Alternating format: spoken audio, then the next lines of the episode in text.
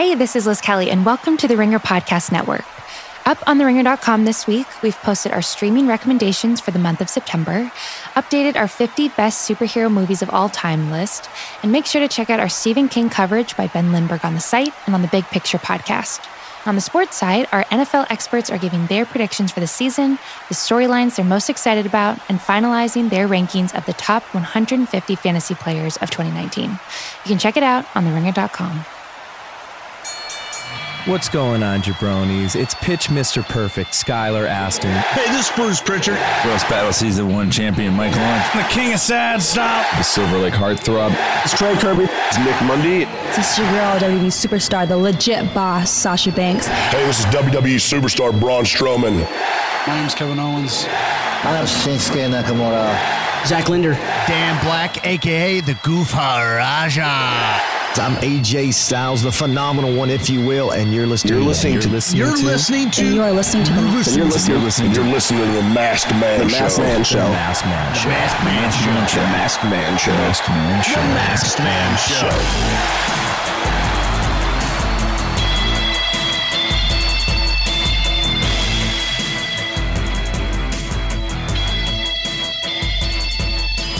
Welcome to the Masked Man Show. We are in the week following AEW's All Out. Sorry for the delay in getting this podcast up. Um, we had to wait. Uh, we had a statute of limitations. Um, the company was worried that we might get uh, in trouble for having stolen Jericho's championship belt Mm-hmm. um, and admitting it on the air. But now we can admit it to everybody. We took it from the Longhorn Steakhouse. We threw it on the side of the road, and uh, our plan worked to a T.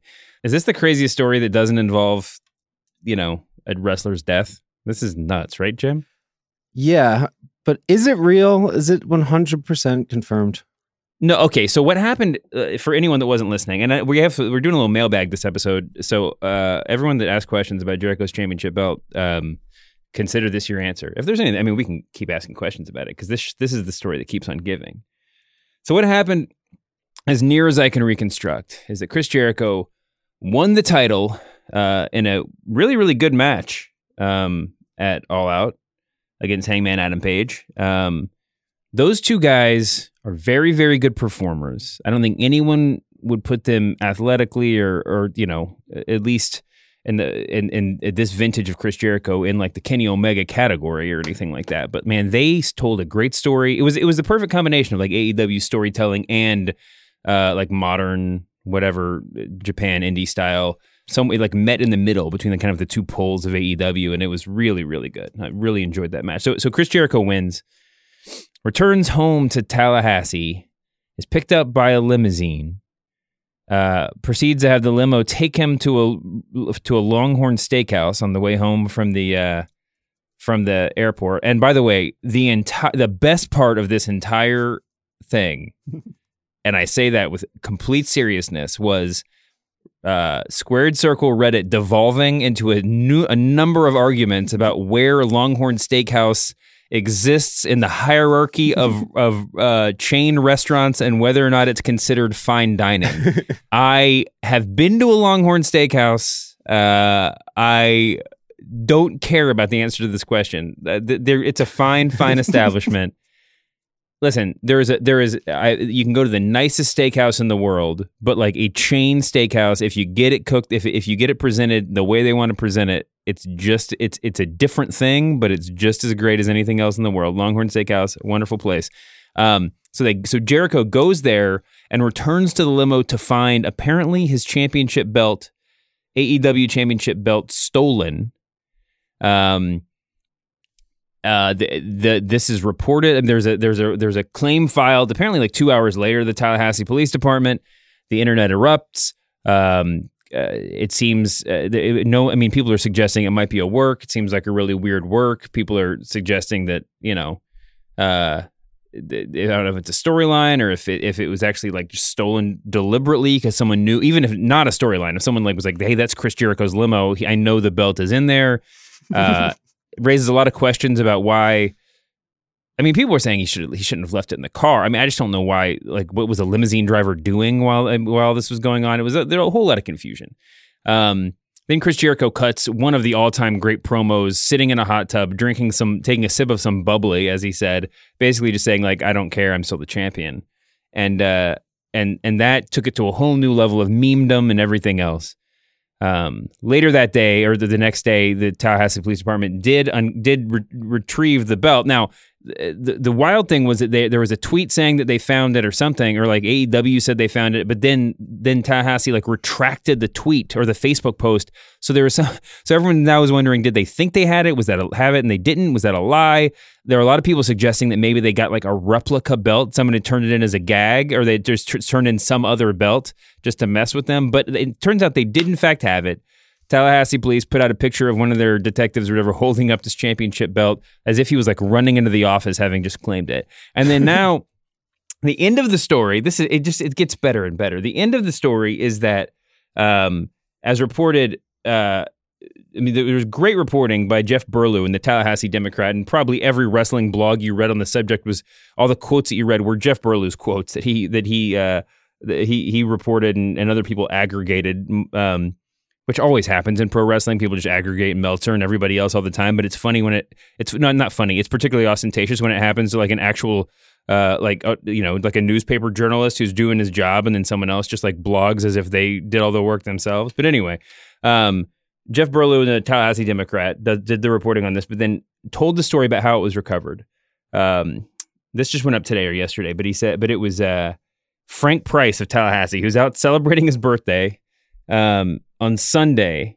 He and his wife are driving driving home. This is from Jeff Burlew after a day of scalloping with friends in Port St. Joe Bay. Uh, they were driving down the street. They see like a they see a, a, a bag, like a fan, a fancy velvet bag lying in the middle of the road. They stop to pick it up. Uh, and then apparently they could just tell it was a heavy bag, but waited until they got home to open it up, and they were like, "Holy shit, there's a wrestling belt." Yeah, right. They assumed, as one might, that there's no way this is an actual wrestling belt that's need that's in circulation with a wrestling company. Even after identifying it, they thought it was like part of an elaborate cosplay, co- you know, outfit. So he took a picture with it, and then they posted on Craigslist. They're like, "Hey, anybody lose a belt? I found it on the road." And then finally, they get in touch with the Tallahassee Police Department. Uh, someone puts them in touch, and they're like, "No, this is actually the belt," and they turn it in, and uh, and yeah, that's it. They they got the belt back. So it wasn't like they didn't catch a culprit. They didn't. Um, they, they didn't particularly crack the case. They just had it turned in, and then uh, Mr. Price, the guy who found the belt, Frank Price himself suggests in this piece in the Tallahassee Democrat what I believe to be the secret of this story. The, the, he he cracked the case himself. He said, "I think what happened is they just set it on the trunk of the limo and it just fell off." Wow. Which that's probably true. But then he goes on to say, "The only other possibility is that it was part of a pro wrestling plot setup. They need all the publicity they can get." Bam. I thought that was just fantastic. Yeah, this is obviously what happened because it doesn't make any sense this belt was stolen out of the car and nothing else was stolen out of the car, right? Wait, you think it fell off the top or it was a plot? No, I think it fell off the top. I think hmm. I think they I think that the the the limo driver's like loading stuff in. He pulls out. They get to the they get to the place. They come back. They realize it's gone at the Longhorn Was Steakhouse. Undertaker driving the limo? Yeah, no, I think it was D'Lo Brown. um, but the uh, but yeah, so so I'm sure it just fell off, landed in the middle of the road. Then they're like, "What happened? It must have been stolen." And the limo driver's like, "Yeah, I, I'm sure it was stolen. Uh, I don't know what else could have happened to it because otherwise it's his, it's his ass." Right. But he apparently like gave Price a couple hundred bucks because he like ran into him at the police station. Um, gave him a little reward out of his own pocket. Jericho or the Um, limo driver? The limo driver. Oh, right. Okay. And um, I'm sure AEW will reward this guy as well. I have two questions for this. It's great he's in Tallahassee too. I mean, Tony Khan should just like back up a Brinks truck to his house, or just like at least throw him a party, see if he wants to go to a Jags game or something Yeah. like that. Thirty thousand dollar Um, belt. Yeah, how much was it? Thirty. Wow. Yeah. Um, I wonder if it would cost that much to get a second one made, or if part of that money's in like the design and all that kind of stuff, like making the making the molds. But I anyway, uh, they they keep it in a Crown Royal bag. Like you get basically, yeah. That's how all belts are. I mean, if you went and bought a bag, if you went and bought, bought a bag, if you went and bought a belt, like a replica belt at a WWE event, it would come in a velvet bag. Hmm. Like that's how they that's how you treat these fine championship belts. Hmm. I mean, if, if you bought like the four hundred dollar replica belt, not if you buy the plastic one. Yeah, yeah, yeah. I know what you're saying. So yeah, they got the belt back. It seems everything's fine and dandy now. I think a lot of people were saying like it had to be a work or whatever, and even if it wasn't a work, like you know they should make it into a storyline, and they were uh, obviously making it into something of a storyline by accepting reality, which is the right move.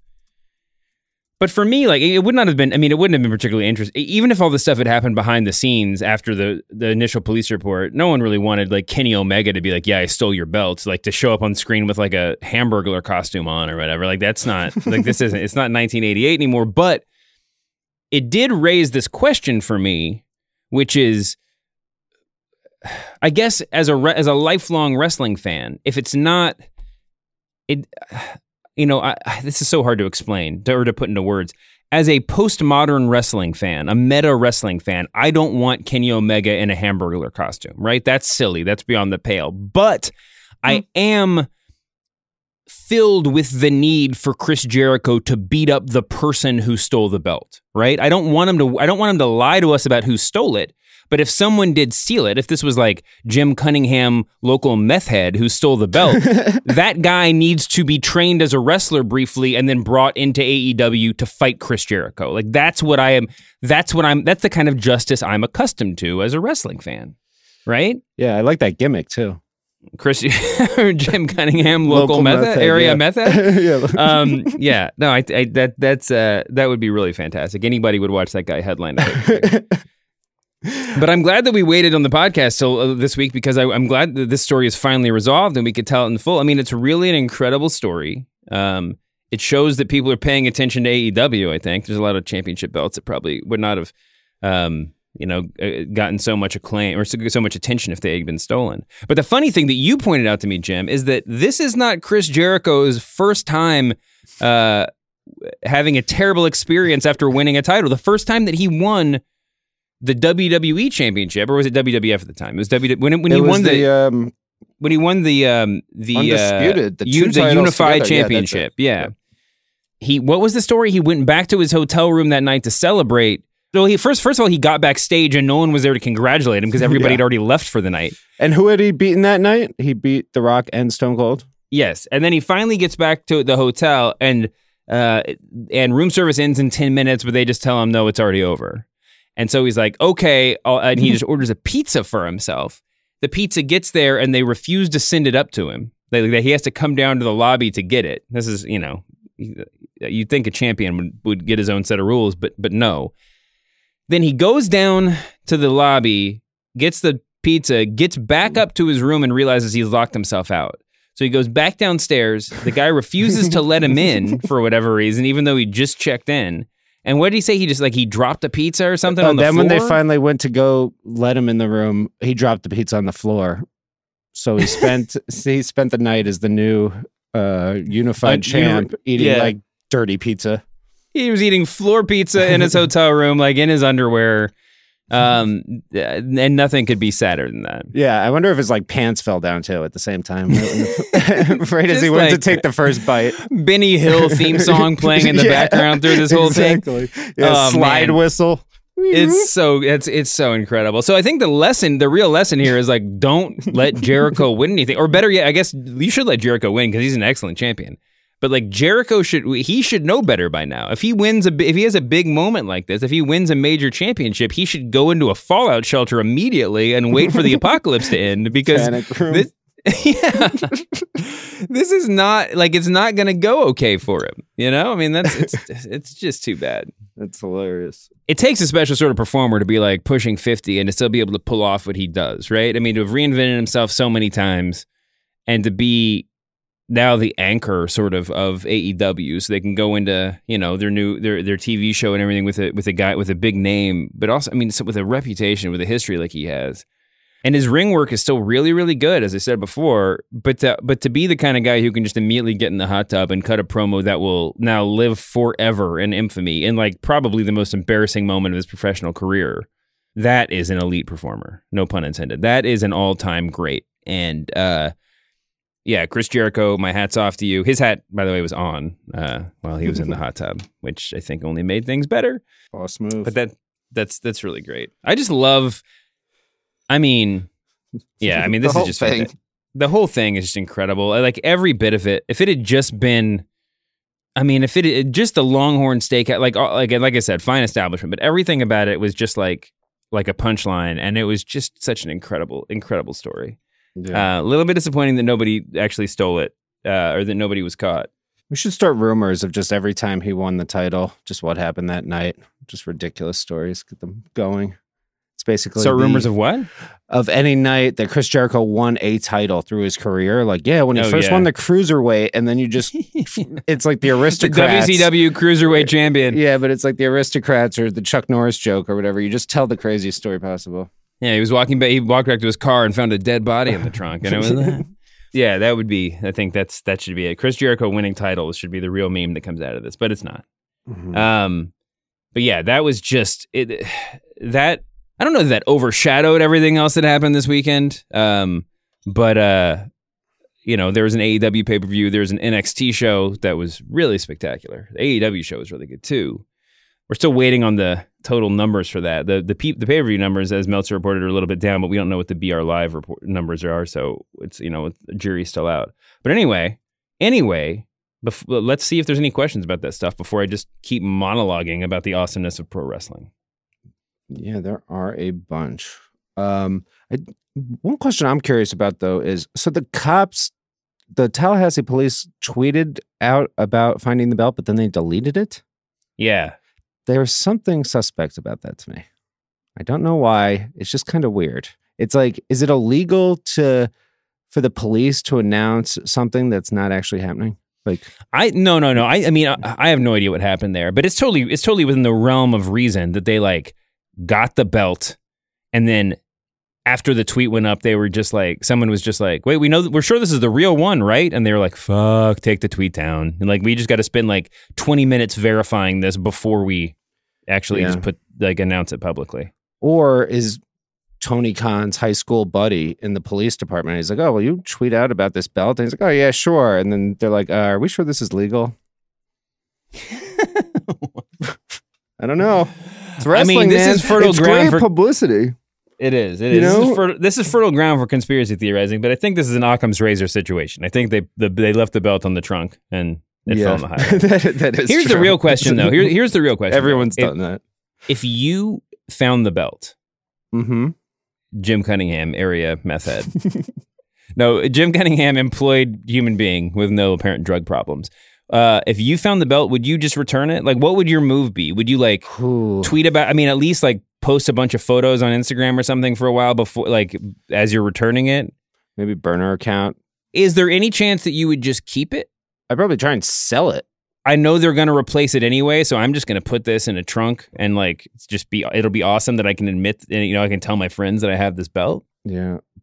I don't know. Where would you even sell that pawn shop? Like That's the thing. I mean, once it was thirty thousand dollars is a lot of meth. once once it's not worth thirty thousand dollars. The thing, if you melted it down, which a lot of people online were talking about, this is like people who watched way too many crime thrillers and not enough. Thing. I mean, this thing is not made out of fourteen karat gold, as far as I know. If you melted it down, it would probably be worth like you know a few grand or something. You know, I mean, and that and but you can't really like sell something that's so identifiable very easily unless you. You know, can find a criminal mastermind or like a McMahon who really wants to have it just as oh, you know oh, sell it to McMahon. That would be good. But but I don't know how much even he would pay for it. I mean, what's the point, right? He'd pay five grand. I mean, my I think I would probably have a I would probably game plan out like, is there a way that I can have a little fun and then get Tony Khan or someone to like write me a you know a good hearted check about it? Like, but that I don't think that's feasible.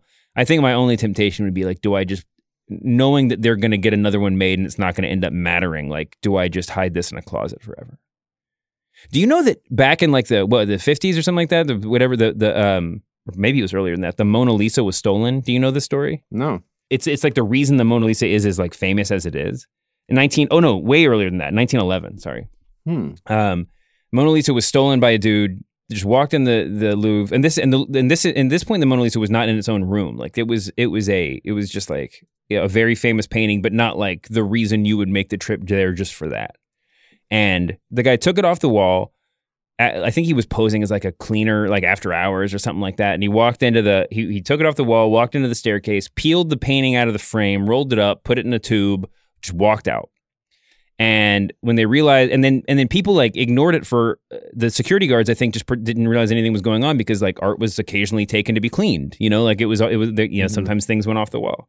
So when they finally figure it out, there's this giant pol- story. Police, you know, the newspapers are going nuts. Police are looking for it.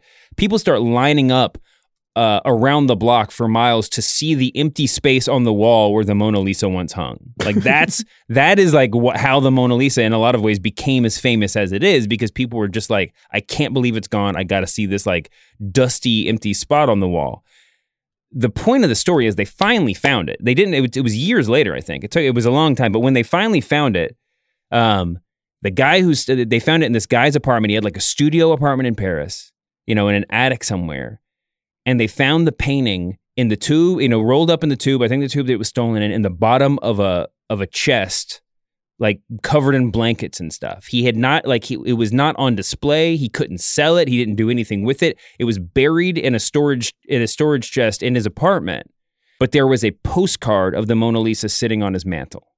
So he could look at it, but he couldn't look at the real thing because there, he couldn't do anything with it. Like, what do you do when you have the Mona Lisa? So anyway, that's the story of uh, the Mona Lisa that I surely botched, but it's a it's a cool story that, that everyone should read about. Cool. It's crazy. Um, Who are the people lining up to look at an empty space on the wall? Literally stare at a wall. um, that was it was everybody. This is like 1911. Like, what Yeah, else they do they have to do? else to- yeah. No, but people would do that now. Are you, are you kidding me? Can you imagine the, the number of people that would be posting Instagram photos in front of an empty wall? Like that would be the cool. That'd be the most like people would Like be all after they stuff. remove a Banksy, they like. I guess people take pictures of it, but like the walls like washed Yeah. off. Yeah.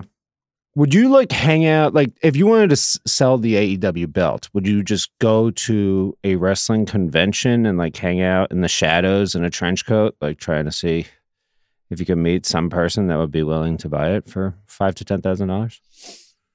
Oh man, if I wanted to sell it, no, I would just call Conrad.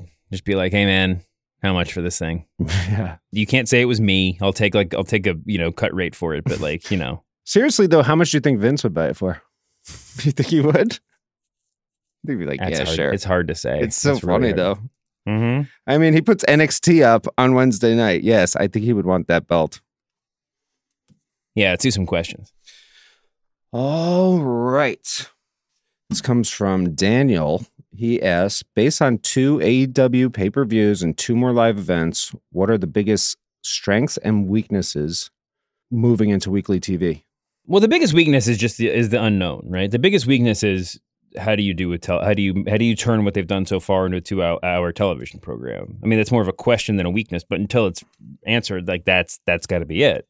Someone someone posted a thing that I've been saying for a long time on Reddit the other day, which is like the biggest problem with AEW, or one of the biggest problems nobody's talking about is that like they don't even have like a uniform a unified YouTube channel. Like they're still posting some things on being the elite, some things on on uh, AE, the AEW channel. There's other stuff kind of floating around. The tone is all over the place. Like you don't really know what's what.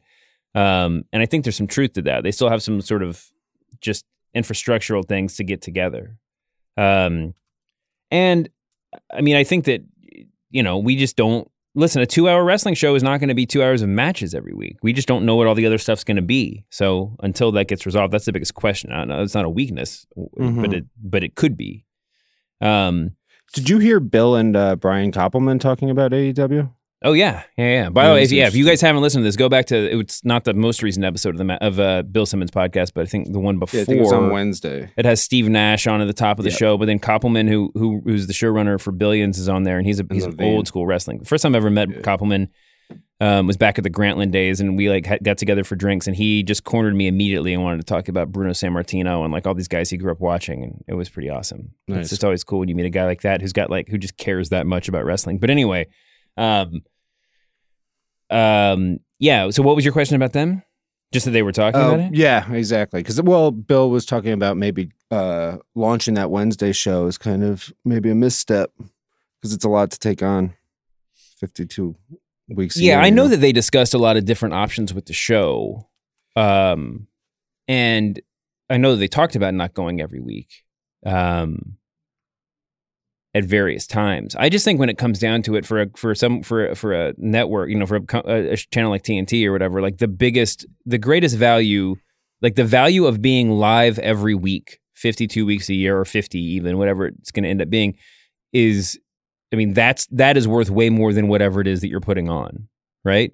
I mean, they would like if you if you had if you were pitching a wrestling TV show, like the the the the schedule, like 52 weeks a year live from a from a big venue with like, you know, uh, with backyard wrestlers is probably more valuable than like 20 weeks a year pre-taped with, you know, Roman Reigns and John Cena. You know, I mean, it's just a different thing. It's it's it's that's the value. So it's tough. And I but I agree with Bill. I think it's it's a huge jump for them. It's a jump into the unknown. It's very unclear how it's going to go off.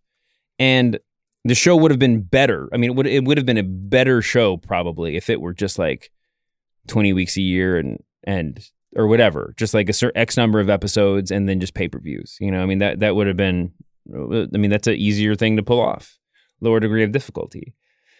Um but it's impossible. I mean, but but one of the points that Koppelman made was that what do you say? Jericho and Omega are like two of the most interesting wrestlers in the world, and um, I totally agree with that. Uh, I mean, you could even throw like Cody in there, the Bucks in there, whatever. There's a lot of interesting people. Lucha Bros, for, for God's sake. I mean, like to think where they were, you know, five six years ago compared to where they are now is pretty incredible.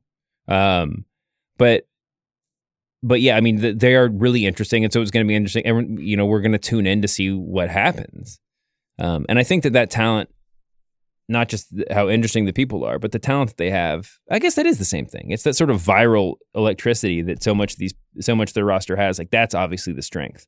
Now, being able to put on Young Bucks versus Lucha Bros style matches is a is a huge thing, but um, for as long and, and matches like Jericho versus Page, and you know, I mean, there's a lot of they put on a lot of really cool stuff. But I think just that, just the interest, just the electricity, like that's what is there is the biggest thing they have going for them. And, and yeah, I mean, it's people are people are gonna be interested. So you know, just being young, being new and fresh, you know, is is a is a huge deal in pro wrestling world right now. So uh, I'm excited to see what they do.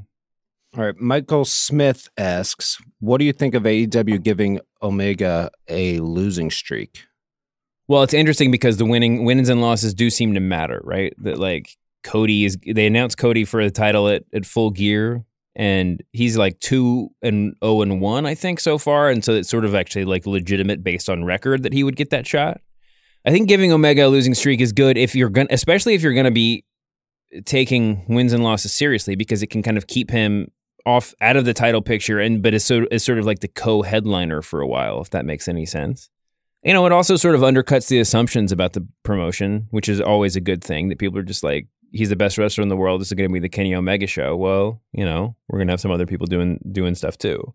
You know, Adam Page is definitely at a level he wouldn't have been if it had been you know, Jericho versus Omega for the title right off the bat. Um, it's an interesting place that Cody's in right now, and we got Jon Moxley lurking around. I mean, I think that I think that it, I think it's a good move. I, th- I mean, I think that talking about what people are tuning in for. I mean, they're going to be tuning in for Kenny Omega in that episode one. There's a lot of people who've probably heard a lot about Kenny Omega who haven't even like watched an AEW pay per view so far, you know, and and maybe they've seen some stuff online, seen some New Japan work, whatever. But like, you know, there might there's probably a lot of wrestling fans out there that like still have probably only seen Kenny Omega like wrestling a blow up doll or wrestling a little kid, and like they don't even realize it's the same guy. But like they're but they're interested to see this like that they're interested to see they're interested in seeing the best wrestler in the world who's not in WWE and the best wrestler in the world period.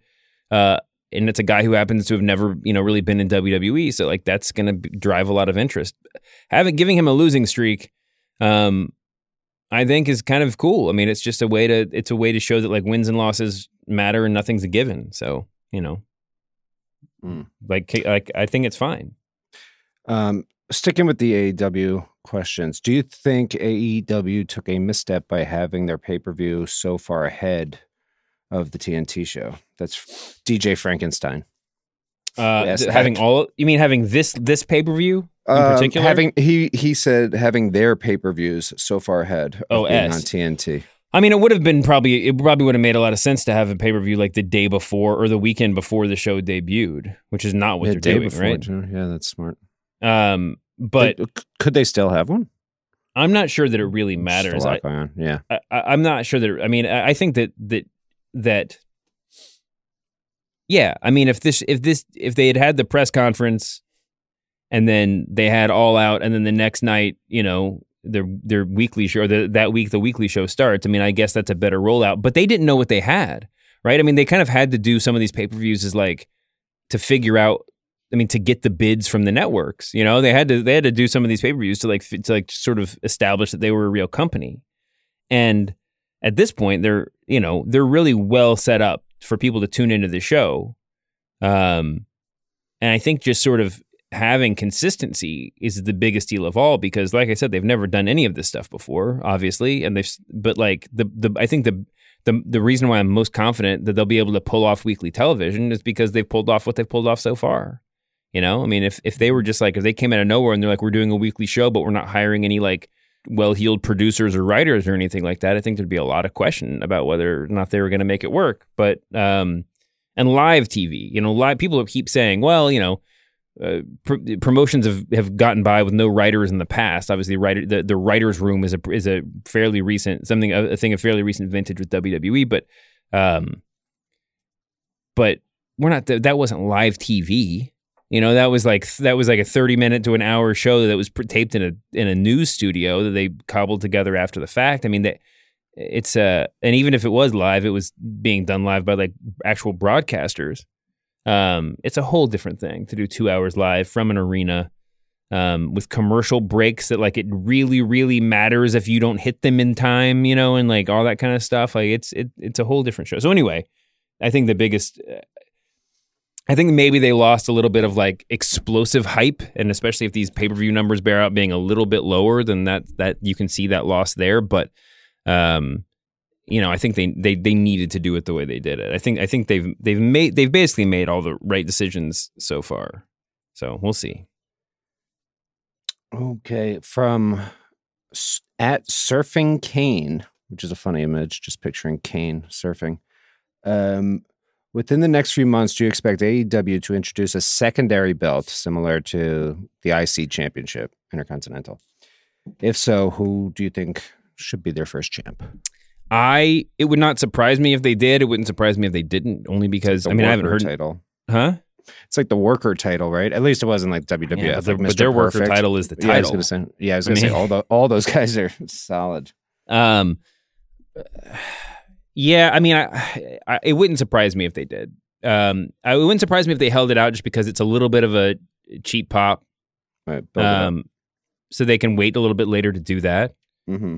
But yeah, I think it would be a good move, and I think that if they if they did it, the move would be to give it to give it to Shawn Spears just because of the Tully Blanchard tie. Like have Tully because Tully Blanchard was a TV title holder for so long, um, and and to and to do it that you know just to sort of like That's let cool. it be let it be a Tully Blanchard gimmick or whatever. But I mean that's Right. that's just off the top of my head. I think there's a lot of different ways they could go with it. Um, you know they have an interesting situ- situation because they have they do have a bunch of different kind of caliber not caliber is not the right word like like sorts of workers right i mean they could be um it's not just like we have the like the worker belt you know like for the worker division they kind of have like a, a de facto like hardcore division they have all these sort of like undersized guys they have you know high flyers they have all you know it's they they, they don't need to like segregate segregate the different parts out like really deliberately and have different titles for each one but I think they kind of have to. They should. They're probably in the process of thinking about what a mid, what a mid tier belt would look like. Um, you know, uh, in in in the context of that company. Um, you know what they really should do is they should have. If I- if if I were them, I've, you know, I was going to say WWE should do this, but if you're if you're, I mean, you, know, the IC the IC title had like that fake tournament that started in Rio de Janeiro. Do you know the story? No. Like Pat Pat Patterson was the first ever Oh, yeah, Intercontinental it, champion yeah. back in the day, and they Mhm. said he won it at a tournament in Rio de Janeiro, which never happened. Um, That's I've awesome. al- I have long thought that it- like if WWE should just do like if you know people talk about they should do like they, they like all these one-off tournaments like King of the Ring they should have had in one night and they have the Mae Young Classic the Cruiserweight Classic all this cool stuff the tag team the Dusty Rhodes Classic tag team tournament what would be super cool is if they had like an intercontinental one night intercontinental like mul- like bracket bracketed tournament that, that actually took place from Rio de Janeiro like that would be like a huge Yeah. baller move by WWE but a great fu for for uh for AEW would be to like have a one off show in Rio de Janeiro where they announce their their That'd like mid cool. card title. That'd be very cool. Anyway, All right. Uh, did you see the news about the draft coming up for WWE? yeah. Um, is it true the rumors that NXT will be involved in this draft? Do you have any inside information? I guess this guy's looking for. Um, I do have some inside information about that. NXT will be involved. I don't know the degree to which they're be involved. They're going to be involved, and I will tell you something. Uh, I know it feels like with with the brand split, with the Fox show, with everything coming, that like there must be a lot of information that, that like is being decided in boardrooms that we don't have access to, that even Meltzer doesn't know or whatever about this. I I uh, can tell you for a fact, this is not much of a fact, that like there is a lot still left to be decided. Um, if you think that WWE knows which show Roman Reigns is going to be on when the Fox show starts, you are incorrect. Like these, these, there's a lot still up in the air. Um, and I think that there's that the negotiations between the networks and WWE are really just beginning. So yeah, there'll be a draft, and a lot of that's going to be addressing, um, you know, the specific needs of the different companies. But, um, uh, you know, I think with Fox, I was talking to somebody about this. I think with Fox, there's this interesting split because SmackDown is, has been more of a worker show. Um, but if you just think in, in purely practical terms, like if w, people have already started imagining all this cross promotion that WWE can do with Fox football and all that kind of stuff, like you kind of have to have, uh, like it's not it's not a bad it wouldn't be a bad decision to top to have at the top of the card a bunch of dudes who like look formidable standing next to football players. Does that make mm-hmm. sense? Like yeah. you almost want to have like uh, make sure you have Randy Orton on the roster and like vying for the title because like he will look like a Braun. badass standing next to a Braun same th- Braun Brock like all the, the guys like that Roman Reigns too. I mean they look legit, right? I mean if you were doing a promo with a bunch of NFL, big NFL dudes and like all of your guys were like a foot shorter than them, uh, it, that would that might raise some eyebrows. Who knows? I mean, it might not, but it's not that big of a deal. But like, I can see that being a part of the conversation. So, um, it'll be interesting to see what they do. It'll be interesting to see if they go with like, and then there's uh, also obviously there's another big question, which is like, do you if you have to pick between? I'm just saying random names here. If you have to pick between Roman Reigns and Aleister Black based on like mm. like established fame or like like enormous upside, who do you take? You know, I mean, like, I mean, maybe Roman Reigns is about him because he has a ton of upside and it's crazy. But like, you know, uh, it, it'll be use Roman Reigns, huh? Obviously, you'll use Roman Reigns. Yeah, but like, do you, are you draft? But if but if the but if the brand split is is hard and fast, then do you take guys that you think you can just make into megastars? Like, do you want Daniel Bryan because he's a megastar, even if he, even if you knew through a crystal ball that he only had like two years of career left, or do you take uh and and he doesn't. I mean, that's not. I'm just saying that just hypothetically, but like mm-hmm. him or somebody with just like a young wrestler with like all the potential in the world. I think it's a real mm-hmm. question, you know. Um, and then there's the women's side thing, which is going to be, a, I think, a separate conversation. I don't think that they're, you know, in the in the real life draft, I think they're probably in a separate category. But um, you know, that'll be interesting too, especially because on the women's side, there's like a there's a ton of talent, probably not enough talent. You know, they they both. If it's a separate, if, if it's if it's a separate draft, it'll be fine. You know, but but there could they could use more talent. I think on both shows if they want to make it a real viable, like urgent division. We've talked about that before. But there's a crazy amount of talent in developmental and in, you know, NXT, NXT UK, and that's gonna the existence of NXT, and this is a very long way to answer this question, is gonna mess up is the, the the the the fact that NXT is becoming a show messed up everybody's plans for who they want on their network shows. Uh, mm-hmm. because like you know, if Fox might have been like Fox might have just said, we desperately want, you know, like our number our number two pick is the undisputed era, like get them on TV. But like now that's not an option. They have to anchor NXT. Um, same thing with the women's side. You know, I mean, there's there's a bunch of there's a bunch of talent there, and I think that NXT will be in the mix because I think they'll want to find they'll probably use that as a as a mechanism to get some established talent back down to NXT, um, and get a few of their big stars onto the onto the other shows. But all of this remains to be seen. There might be, I'll just say this there might be people that know the answer to this as of there might be people in like executive suites who know some of these answers now, but they didn't know it two or three days ago. So it'll be interesting to find out. Hmm. Okay. Um, you mentioned Roman Reigns. Michael Sean wants to know, or has to exclaim, this can't be the original plans for the Roman who done it. This wasn't where it was supposed to go.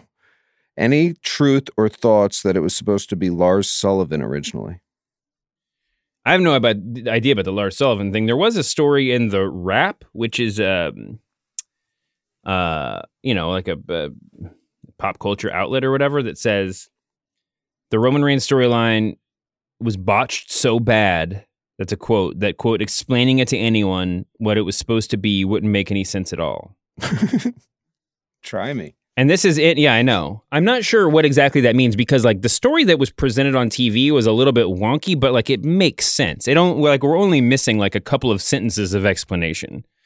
Like why they didn't bring whatever happened to the bearded lookalike, the Eric Rowan guy. I guess there's like what what conversation Roman Reigns had with that bearded guy after the show went off the air is a good question. Um, why after seeing the security footage they couldn't stick with the story about that being Roman Reigns. I guess I guess if you want to put the pieces together, it's pretty simple, which is like and this is skipping the Samoa Joe part and the um, Buddy Murphy part because all that sort of makes sense. But it's that Daniel Bryan didn't know that that Rowan was involved, but like defended him in every way he possibly could, even though he like lied to defend him. Does that make sense? Like he he he concocted Mhm. this story about the bearded guy because he wanted to help his friend. And then when he found out that when he saw the video, he was like, like, oh, my friend was lying to me, and that's you know how kind of how it all blew up. This Wrap story, by the way, is about is mostly about um, by Tony Maglio, who, by the way, it, it bears mention. WWE was like leaking him information uh, not that long ago, so uh, take that for what you will. Um, uh, and that's not a bad thing. I'm saying he is a well sourced guy who WWE will place stories with when they want it. The leaking is the wrong word. They're placing stories with him. Um, but there's this whole shakeup in the in the writers' room where they're like Ryan Ward, who is the SmackDown lead writer, is replaced by Ed Koskey, who's been with the company forever. Ed Koskey is a uh, fine dude who's really smart and um, just like anybody else, gets a little bit of a bum rap online because he's been a he's been a he's an identifiable name for too long or whatever. Ryan Ward was at one point sort of a writing wonderkind, considered that in house. Now he's like going on a leave and uh, is not going to reclaim a title. He might be on like the the home team writing team when he comes back, which would be a demotion according to the Wrap. Um, Jonathan Backstrom, who was the head writer of 205 Live, uh, got called up by Paul Heyman to sort of be his consigliere and, and like lead writer, which is a big jump for him. Um, and but but anyway, I think that I think the stuff about the about the Roman Reigns story not making sense was a little bit of a like a deliberate dig at at Ryan Ward or something. I, I couldn't quite tell exactly how that was going. I mean, what the but there, it did seem sort of loaded. Anyway, what was the original question? Did they mess up the story? Just that this can't be the original plan. No, I, th- I mean, I think the fact that that, sh- that match wasn't on the pay per view, I think, was a sign, or there wasn't, and there wasn't even like a mid, like a like a placeholder match. Like, while before we get there, we'll do Rowan versus, I mean, Roman versus Rowan at a pay per view. You know, while the story is going on, it feels to me like that they just suddenly realized they had like botched the storytelling. They were off by a week. They were whatever, and like that led to a lot of these changes. That's gonna that's my total conjecture. Um, so yeah, they messed it up. But that said, even the wacky, weird version I really enjoyed. Like whatever they ended up with, and may, but maybe the point of this the, the it doesn't make any sense thing is that they salvaged it, but what they had planned was nonsense. Um, and that's why it kind of made sense what we saw on TV. I don't know. Regardless, this could not have been what they had planned. But all that said, this was way more interesting than what Roman Reigns would have been doing otherwise. I, I feel confident about that. Cena's forearms asked, God, wrestling fans have the best Twitter names. Um, what do wrestling fans need to hear once and for all that CM Punk isn't coming back? Isn't coming back to wrestle or isn't coming back? That's what he made it sound. That's what it sounds like. I'm guessing, but I don't know, man. These guys, some of these guys, uh, Hulk Hogan wrestled at what, 60? CM Punk could always come back. He's got like another. Also, CM Punk came back. him. We talked about this in the show like a few months ago. He came back in a Oh, mask yeah. at an indie show. Like he's true. been back. I don't know what people need to hear. I don't have any reason to believe he's ever coming back. I don't think he particularly wants. He has any desire to right now any more than he ever has. But there's something going on with that Fox rumor, and if say it was true, would him running his mouth about WWE once a month on Fox Sports One like make you make it less or more likely that he would come back? I don't know the mm. answer to that, but I think you could argue it either way, right? Yeah. You're just closer to it. I mean, I guess if you were exactly, I think it's uh, you know the it's sort of like the proofs in the pudding sort of thing. I think if if he had, if he had found some other thing, if like Ultimate Beastmaster were the number one show in America and he was just chilling out doing that, or if he were like super successful in UFC, I think that's what would tell us he wasn't going to do it again. But I think it's healthy for all of us to put these fantasies to bed about him coming back. But um, I don't think that anything's off the table. I don't think he's coming back as a wrestler, but aside from that, nothing's off the table. Okay, here's a fun question from Asa Adam. What is the most you would spend to get a wrestler shout out on Cameo and from who? I'm going to send you the link to this Cameo with the wrestlers. Do you know what Cameo is? For anyone Yeah, who doesn't know, yeah. Celebrities will send you a happy birthday message or something like that. Have you seen the Scott Steiner uh, Cameo videos? Yes, it's fantastic stuff. They're amazing. So Zeus, Tiny Lister Jr. or whatever his name was, Tommy Lister, hundred bucks. Wow. James El- James Ellsworth, twenty bucks. Big E, I hundred just can't believe, and this goes for all of Cameo. These people who are doing it for such small amounts of money, I can't believe it is worth it. Like, wouldn't it be more worth it to seem like more of a big deal, even if you're whatever Marty Jannetty? Like, shouldn't Marty Jannetty be asking for like two hundred fifty dollars instead of? I mean, I'm not saying I don't know what he's off, what if he's on there or what he's doing, but like, I just feel like yeah, you could get a bunch more if you did fifty bucks, but if you just got like fewer, but you were getting two fifty, and it seemed like a more prestigious thing to get it, it seems like a bigger deal. But anyway, I mean, who would I spend the most money for? Is that the question? Yeah. Let's see. Ti- uh, the Tiny Lister's 100, Ellsworth's 20, Big E's 125. Oh, Lio Rush is 20 bucks. By the way, he had a new song that came out today called Hmm. I Wonder. That's actually really good. Go online, listen to Lio Rush. He's a he's he's a pretty good songwriter, singer, performer. He's a man of many talents. Uh, Godfather, forty bucks. yeah, good. yeah. Jonathan Coachman, 25. Uh, Hacksaw, seventy-five bucks. Yeah, that seems about right. Tommy Dreamer's 40, Bret Hart's 150.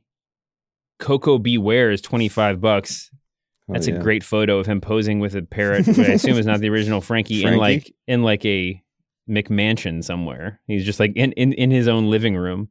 Gilbert, fifteen dollars. Wow. See, that's not worth I just feel like that's not worth it, worth the effort, but whatever. Tyler Breeze is on here, Matt Hardy, Jake the Snake is pretty good. I'm looking through all these Mhm. names. Jake the Snake is probably. The I best, mean, think. the Great Khali for forty bucks is incredible value. Although, I mean, just because you could show that to people and it would be like constantly funny. Jake the Snake, though. I mean, on the mic, him talking about your bar mitzvah or something, it'd be pretty cool. Ted DiBiase would be pretty great if he did like a million dollar man, kind of million dollar Yeah, man promo. Had to do the left, yeah. Let's see, Tito Santana, Arn Anderson, who was at a, the AEW show this weekend, by the way. Uh, he did not. He was not in, in in Cody's corner, but he wasn't. He did appear in that match, so we predicted that. Bushwhacker Luke, man, that's a great one. Who else is on here? For anyone who wants to see this website, it's cameo.com um, slash C slash wrestlers, or just browse and you go down to wrestlers under athletes. It's amazing. I'll tweet out the link. Yeah, do it. Tim Sylvia. He's not He's a wrestler, but No. he was the man. I haven't seen him in a while. Shad Gaspard. Your boy Mark Henry. Yeah, Mark I think, Henry's um, on I think there. Oh, Honky Tonk. I Ricky think, uh, Morton. oh man. I mean, Scott Norton. There's some good old school guys on here. Bruce Pritchard, 50 bucks. Or you could just buy a t shirt for 20 bucks and I'll call you.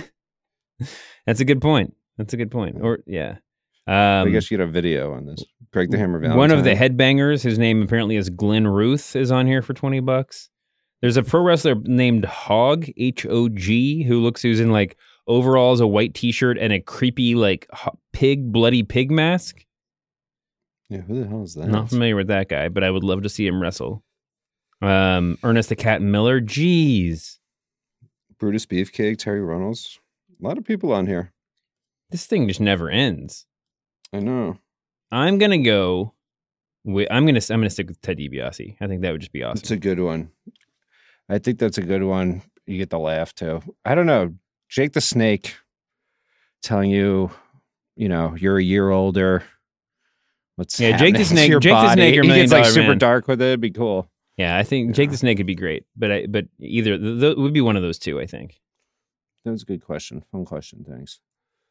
All right. What else we got? Alex G wants to know Should Ric Flair be able to trademark the man? Well, I'm sure this is on. This is probably on Cheap Heat this week, but uh, um, Stat Guy Greg, who is a professional practicing attorney, said that no, it's too. You can, you know, it's too vague that you can trademark to be the man or to be the man. You got to beat the man, but the man is too vague. Uh, But um, didn't Donald Trump trademark you're fired?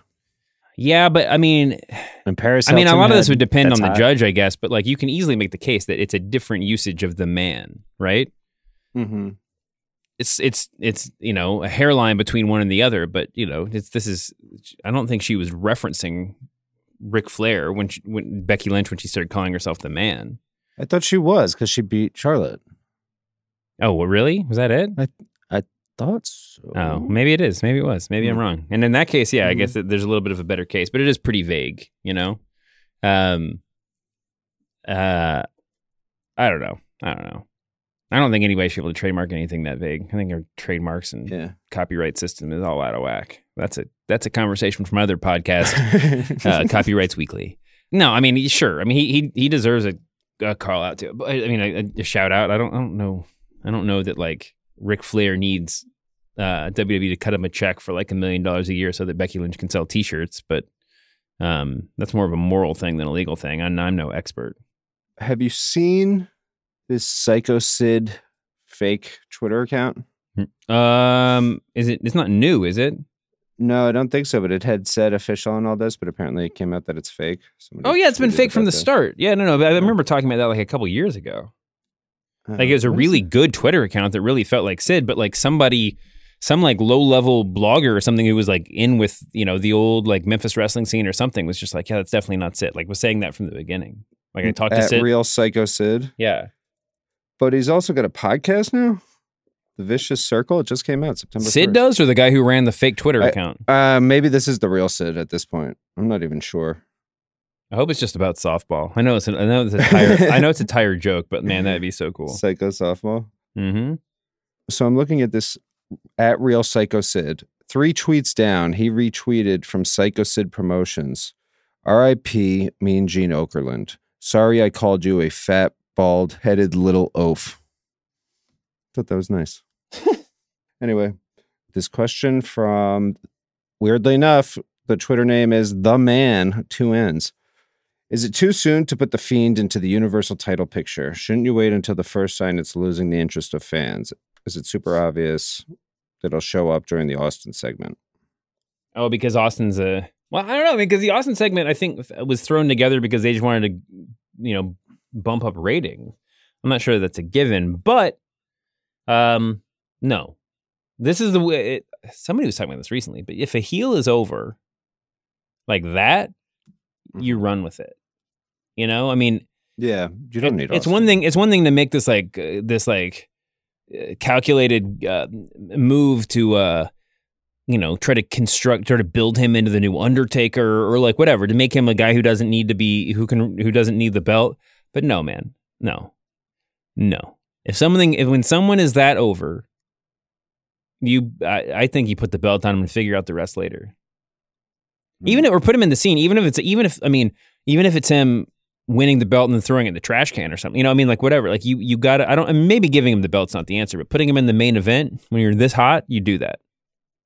All right, this question comes from Kurt Young. He asks Should the winner of the main event at the annual Saudi Arabia show receive the Sheik's loaded Arabian boots and wear them like the King of the Ring crown? Well, first of all, that sounds like uh, I'm, this, this is a trap where I'm going to end up saying something offensive if I answer this question. uh, but uh, because of the implicit offensiveness of the ex- in the very existence of that show, then yes, they should definitely do that. Any chance Jeff Hardy gets one last run with a major title before he calls it quits? Jeff Hardy.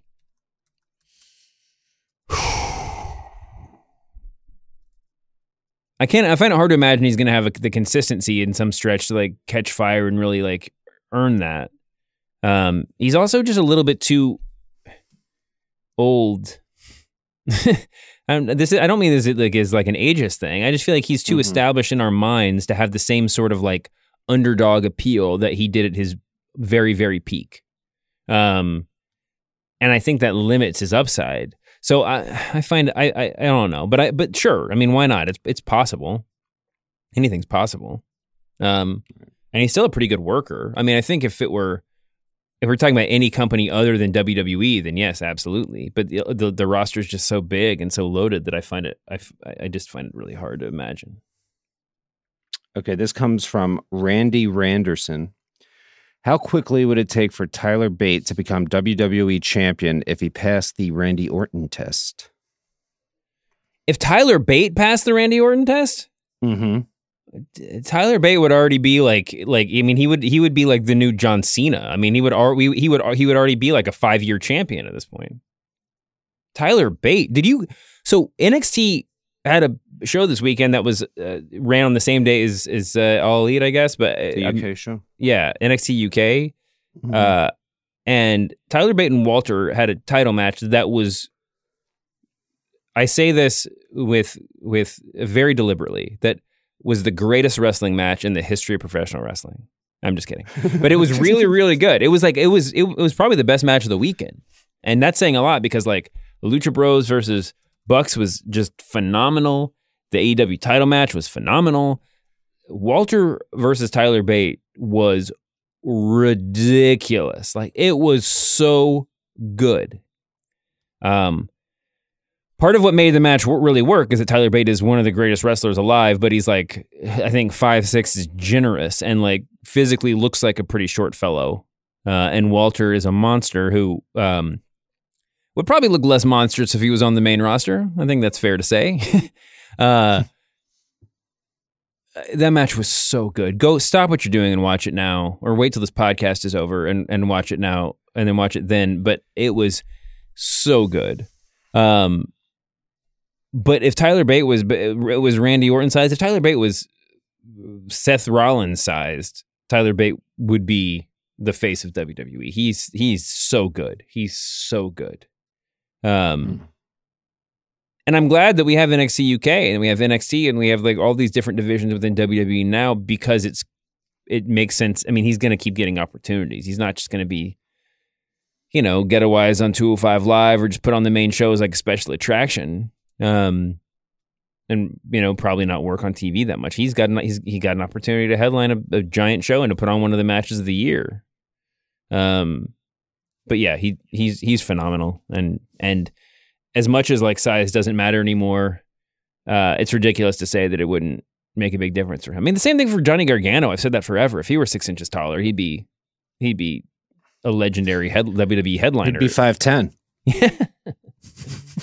but yeah, I mean, it's it's uh, height matters less and less. It still matters a lot when it comes to just like packaging somebody for you know strapping the rocket to their back and all that kind of stuff. There's still going to be that roadblock forever, and there's, and especially in the Fox era, I think legitimacy is going to you know believability is going to matter more than it probably did before. But we'll see.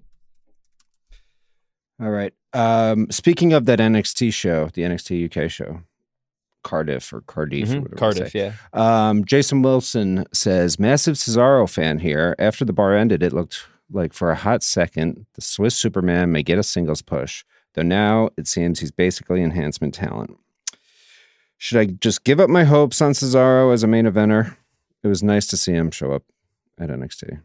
Well, I mean, it was nice to see him on NXT UK. He, I feel like that's a better place for him than NXT proper. If they're talking about bring name people down to NXT, I like the idea of NXT UK sort of being NXT European Union or just NXT or NXT is UK is basically just like WWE International, if that makes sense.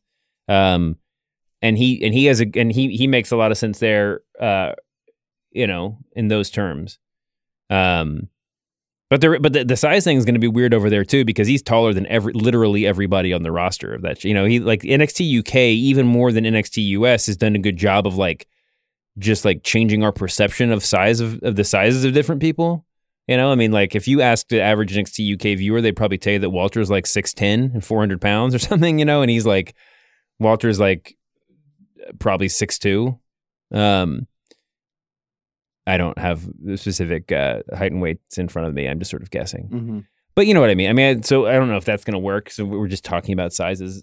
But but I mean, yeah, I think Cesaro's. My guess is he asked to go. My guess is he'll ask that they'll kind of let him go where he wants to go, and under the you know, and and if if there's ever a call for him to get you know that one big push, he'll be available. But in the meantime, I think he's probably more interested in like having good matches, having fun, and you know, making the crowd happy.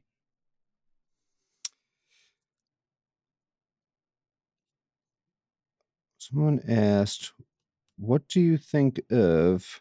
Have you seen Superhuman? This kid who does the uh, stunt videos. He has a little saying before he does it. I just sent you a link. Superhuman with two M's and human one two three four, and he has this. I'll, I'll play the audio. It's so great. He's like for the gigolos and gigolettes. He says the same thing before every video. Whoop whoop. Anyway, Is it Drake you, you, you, you have to watch some of those videos though. He's done hundreds of them, and it's just him basically jumping through random things.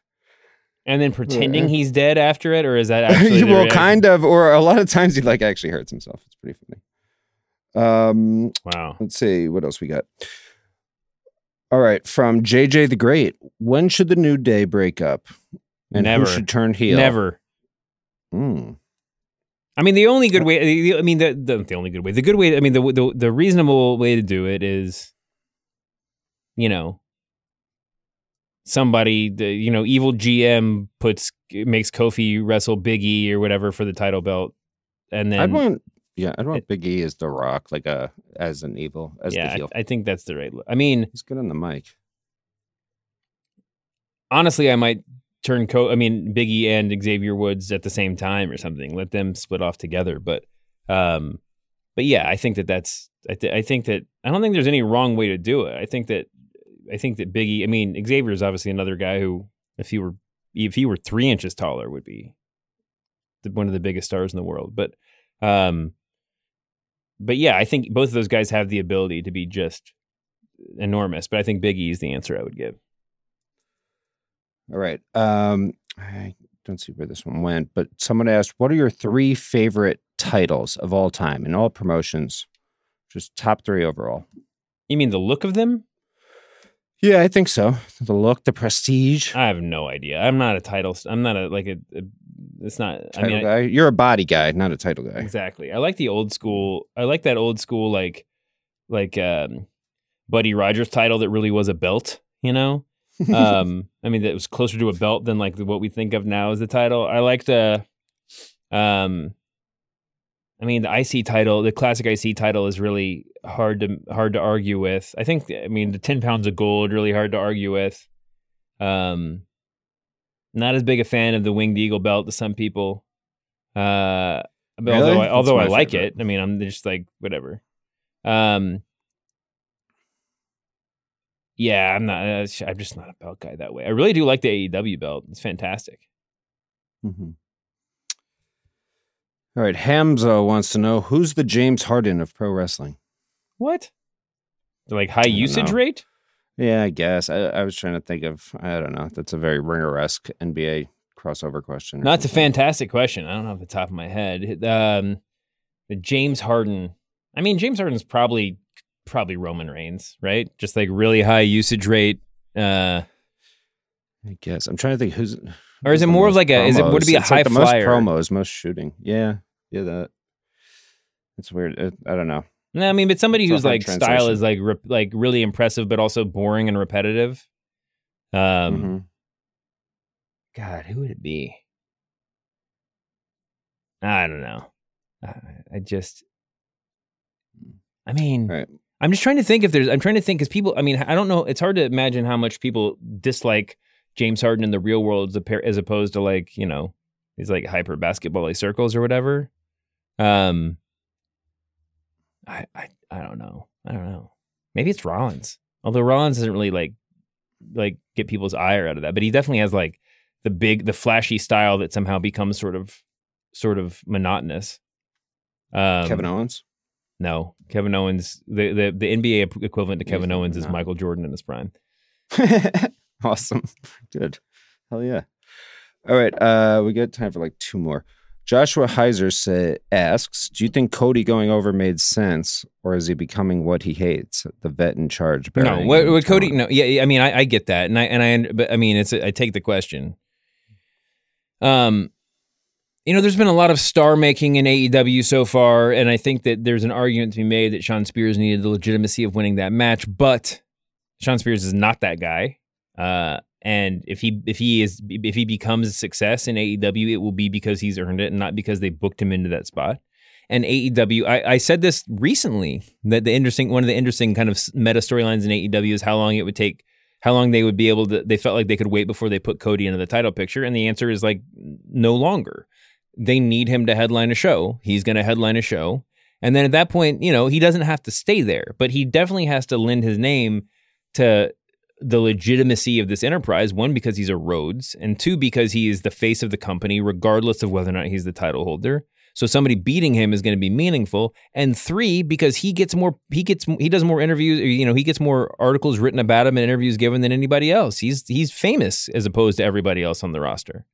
Um, so yeah, like they they they're, they you can make the case they shouldn't have done it, but they have to. I mean, they they decided they needed it. They're they're right. You know, I mean they. I'm not I'm not saying they should give him the title and just like let him be let him like, you know, Hulk Hogan it for the next eight years, but uh, they need to put him in the title picture because otherwise the average viewer is going to watch it and just be like, wait, why is the guy that I've heard of not in the title picture? Like, what did he do to get demoted? They need to get, they need to demote him. Is what they need to do. If they've decided for a fact that they don't want him to be, if, if he doesn't want to be what he hates, you know, if that part of it's true and who knows if it is, but if he's like, the, my number one rule is I don't want to be carrying the belt around because I want someone else to have that opportunity, someone else who deserves it more than me, then they have to put him in the match to have him lose it and and and give him a reason to not be in the title picture because it doesn't matter wins and losses or whatever else.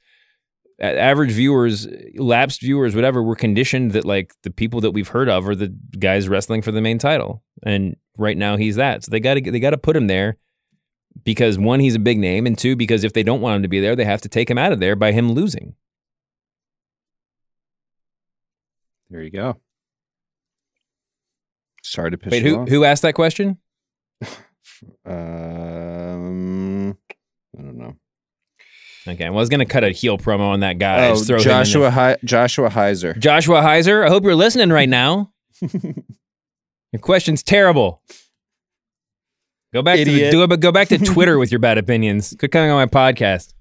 Twitter City. Come back when you have a good one. No, I'm just kidding. That's a really good question because it is something that we've all thought about, you know. But uh, It is weird too because like they were talking about how everything's going to be different, yet then they bring in Jim Ross, Schiavone, Arn Anderson, Tully Blanchard, doing a lot of the same stuff. Yeah. Alabama Doink is going to headline next time.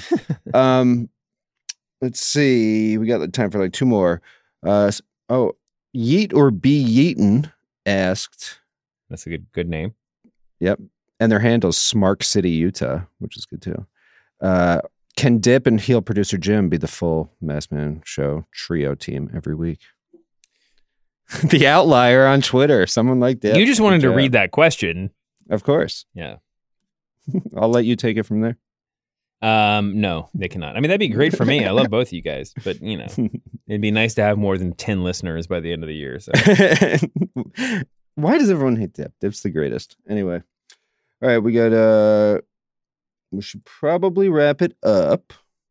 A question from two minutes ago from Sweeney Todd. Where's the episode, fellas? So there you go. Where's the podcast? here it is, Sweeney Todd. Yeah, it's right this here. is it. What's up, Sweeney Todd and the Frank? the bloody barber of wait, where was he from? Sweeney Todd? Seville, maybe. No, that was uh The barber of Seville. that was the Yeah. barber. What's it? It's the barber of Seville's that song. Fleet Street, the demon barber of Fleet Street. Hmm. Um, before we wrap up, I like this question too. What is yours and my favorite Simpsons episode? Mine is Bart sells his soul. Oh, that's really good. It's my favorite. Um, I don't have a favorite one. I've been rewatching them like crazy. They're so good. My ten year old's Like, super into it right now. Yeah. Um, but I've never been, I, for some reason, I've never gotten into like the Simpsons like season rankings, like people caring a lot about when it's when the show got bad, when it got good. I mean, I would guess the mo- Yeah, but when you when you get caught in those bad ones, oh, what were you gonna say? the Monorail? monorail probably. I mean, is that one that springs to mind? Marge joins the PTA. I mean, I think that I think the monorail's got to be my favorite. But I, but it's like those early ones, you know, like the. I know that it was better early on, especially in that Mhm. epic like kind of Conan O'Brien era or whatever. And those were, Yeah. but those were like real time to me. And then every all the, the more recent seasons that people seem to dog on of like, you know, it's kind of background noise to me. Like I like I watch it, I enjoy it. I mean, I, when it's on, I watch it, I enjoy it. But it's not like I don't Yeah. all right, that is it for this episode. Thank you for sending in your questions. Heel producer Jim, thank you for sitting here with me. I hope you guys have a great weekend. Next week we'll be back, hopefully on the regular or regular Wednesday day, but who knows? Uh, and we'll be pre- previewing WWE Clash of Champions, uh, emanating from the best city in the United States of America, Charlotte, North Carolina. Woo. This episode of the Masked Man Show is brought to you by Charlotte, North Carolina, the best city in the United States of America. So that'll be a lot of fun. And then we'll have a whole lot of like looming Friday Night SmackDown. This is the last, that's the last pay per view before the Fox show starts, I believe. And AEW is coming and NXT is starting what the week after that pay per view, I believe. And then, I mean, there's, we got to, it's shit's about to get real.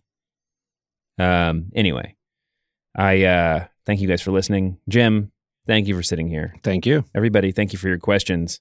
Apologies, as always, to Jon Moxley, who was injured and couldn't make uh, All Out. But we'll be wrestling Kenny Omega at full gear. We'll see you back here next week, humanoids. We are desperately out of time. The tape machines are rolling. We'll see you next week on the Masked Man Show.